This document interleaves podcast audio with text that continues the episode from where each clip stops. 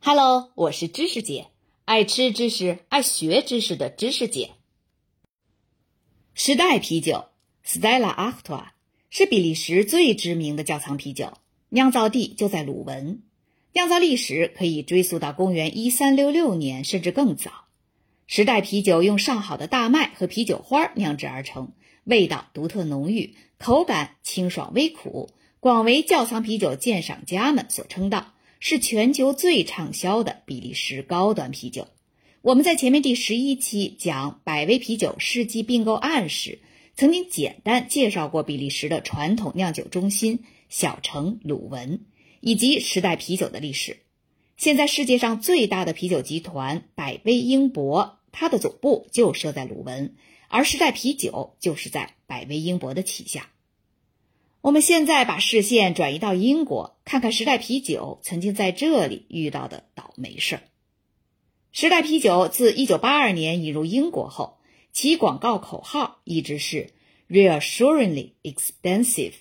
翻译过来就是“令人放心的贵”或者“贵得令人放心”。哎，这俩意思好像还不太一样。拍摄的电视广告也充满了浓浓的欧洲电影的那种画面感。先是借鉴1986年的法国文艺片《恋恋山城》，后来还采用过战争片、无声喜剧片，甚至是超现实主义风格片的拍摄手法和技巧。自打进入英国市场，时代啤酒就被定位为上等高端窖藏啤酒。然而，不知道从什么时候开始，它竟然从 reassuringly expensive，贵得让人放心，变成了 wife beater，直译就是虐妻者，就是打老婆的男人。这究竟是怎么回事呢？原来英国的足球流氓特别多，这在全世界都闻名。在英国酒吧客们的眼里，那些爱撒酒疯的足球迷最喜欢喝的就是时代啤酒，时代啤酒由此获得了这个难听的外号 wife beater。虐妻者，这个俚语实际上源于美国，专指某一类男性贴身穿的白背心儿或者条纹背心儿。在美国的社会成见里，打老婆的男人都爱穿这类背心儿；而在英国的社会成见中，那些醉酒打老婆的男人都爱喝时代啤酒。于是，wife beater 的恶名就跟时代啤酒紧密联系在一起了，而且在英国迅速传播开来。更糟糕的还在后面。时代啤酒的污名一开始还只是酒后行为不端、打老婆，后来进一步演变成为极端暴力酒客、酒吧斗殴者，甚至家庭虐待狂的形象。当时时代啤酒的英国营销团队简直是欲哭无泪呀！我现在脑海里浮现出来的形象是前些年超火的那个美剧《越狱》（Prison Break） 里头的那个 T Bag。不过，虽然他确实是残忍且变态，但好像好像还真没有打女人的恶习。英国的《每日邮报》曾经在2007年刊登了一篇文章，深度探讨了这种现象，甚至还引用了一位法官谴责时代啤酒的话语，因为那些打架斗殴者和虐妻者曾经多次在法庭上拿时代啤酒当挡箭牌，说自己是因为喝啤酒喝高了，神志不清醒。才会参与斗殴或者打老婆，这猛一听就是纯粹找借口呢。不过，咱还真得说明一下，当时在英国的酒吧里售卖的本国啤酒的酒精浓度大概都是在百分之四左右，但是进口的时代啤酒的酒精浓度是百分之五点二，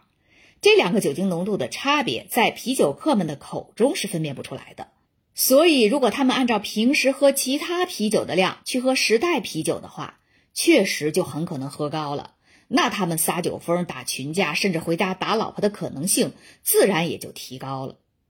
所以说，雪崩时没有一片雪花是无辜的。后来，时代啤酒将酒精含量从百分之五点二调低到了百分之四，而且试图通过每一次的品宣活动扭转人们的观念，但好像也无济于事。据透露，在二零零八年。集团还曾聘请过一家大型的游说公司，在互联网上清理那些与时代啤酒的这个外号相关的所有链接。那么最后这件事儿到底是怎么解决的呢？答案很简单，时间。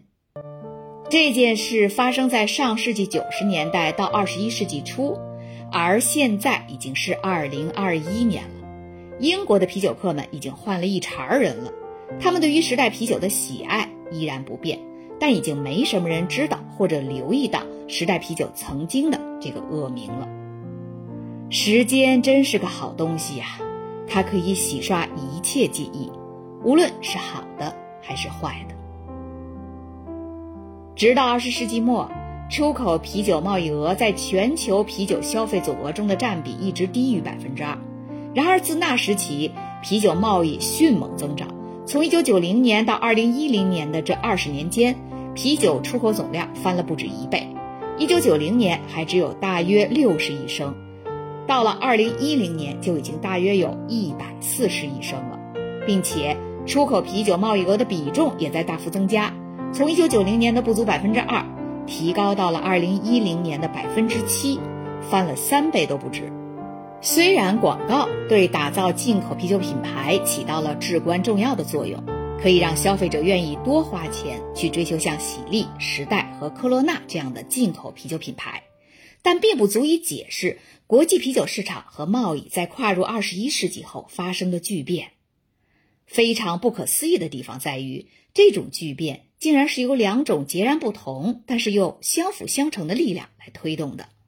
一方面，从大型跨国酒厂这边来说，他们不断向全球扩张，收购不同国家当地的酒厂和基础设施，进而投放高端出口啤酒；而在另一方面，从全球范围内的啤酒客们来说，他们日益青睐地方啤酒和精酿啤酒，多样性需求日益活跃，特色啤酒不断走俏。这其中有一部分就是进口啤酒。现如今，在世界各大城市的酒吧里，很少有人买不到像时代、喜力、吉尼斯等等这种大型跨国啤酒集团旗下的出口啤酒了。另外，在啤酒界，风土这个概念也为精酿高端啤酒带来了更多的收益。咱们在前面第二十二十一期介绍捷克百威与美国百威的商标大战时，曾经探讨过风土这个问题。这里说的风土。其实就是咱们经常说的风土人情里面的那个风土，就是指当地特殊的气候呀、土壤呀、原料呀、工艺呀等等。由于不同地区风土不同，种植出来的水果、生产出来的食物、酿造出来的酒，自然也就不同。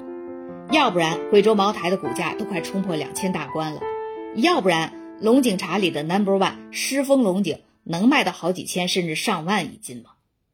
但说白了，无论是贵州茅台还是狮峰龙井，其实不就是当地的土特产吗？您说不是吗？法国葡萄酒更是极为强调这个风土的概念。波尔多和勃艮第都是著名的红酒产地，但它俩各自拥有销售各自风味葡萄酒的独家权利，而且这两个地区酿出来的酒的风味也确实不同。波尔多出产的葡萄酒在销售时不可能署上勃艮第的大名，反之，勃艮第出产的葡萄酒自然也不会去借波尔多之名。对于品酒行家而言，当地的风土是跟酒的独特口味相互挂钩的。那么，啤酒是不是也跟葡萄酒一样有风土或者产地的区别呢？答案自然是肯定的。咱们在前面第七期讲工业革命对啤酒业的影响的一期，曾经讲到过，正是当地新鲜的泉水、萨兹啤酒花加上大麦，使巴伐利亚酿酒师约瑟夫·格罗尔在捷克的皮尔森小城酿造出了第一批淡啤，这就是大名鼎鼎的皮尔森啤酒。如今，皮尔森啤酒已经成为一种风味标志，进入了世界啤酒词典。因此，在全球许多国家、许多城市，精酿啤酒市场的需求在迅速增长。二十一世纪的啤酒客们乐意为了品尝国内外的特色啤酒，踊跃自掏腰包，这就为那些散落在各地的小型酒厂创造了出口商机。随着酒厂在精酿特色啤酒与其发源地以及风土之间建立起来的更为密切的联系。使得啤酒贸易在近些年来发生了根本性转变。在被誉为精酿啤酒之邦的比利时，这种现象尤为明显。几乎走遍了全世界的前网红矮大紧，呃，不对，高晓松，就曾在他的一期节目里说过，全世界绝大多数啤酒客共同认可，世界啤酒之都既不在美国，也不在德国，更不在捷克，而是在比利时。比利时的啤酒种类之多，口感之丰富。特别是在如今大众啤酒市场逐渐衰落，而精酿啤酒逐渐崛起的趋势下，比利时更加无愧于这个称号。下期开始，我们就去比利时考察一下当地的精酿啤酒市场。朋友们，记得带一包纸巾，等你馋得流口水的时候，没准用得上。感谢您收听知识姐的节目。如果您喜欢这个专辑，欢迎您帮忙订阅、转发、点赞，咱们下期见。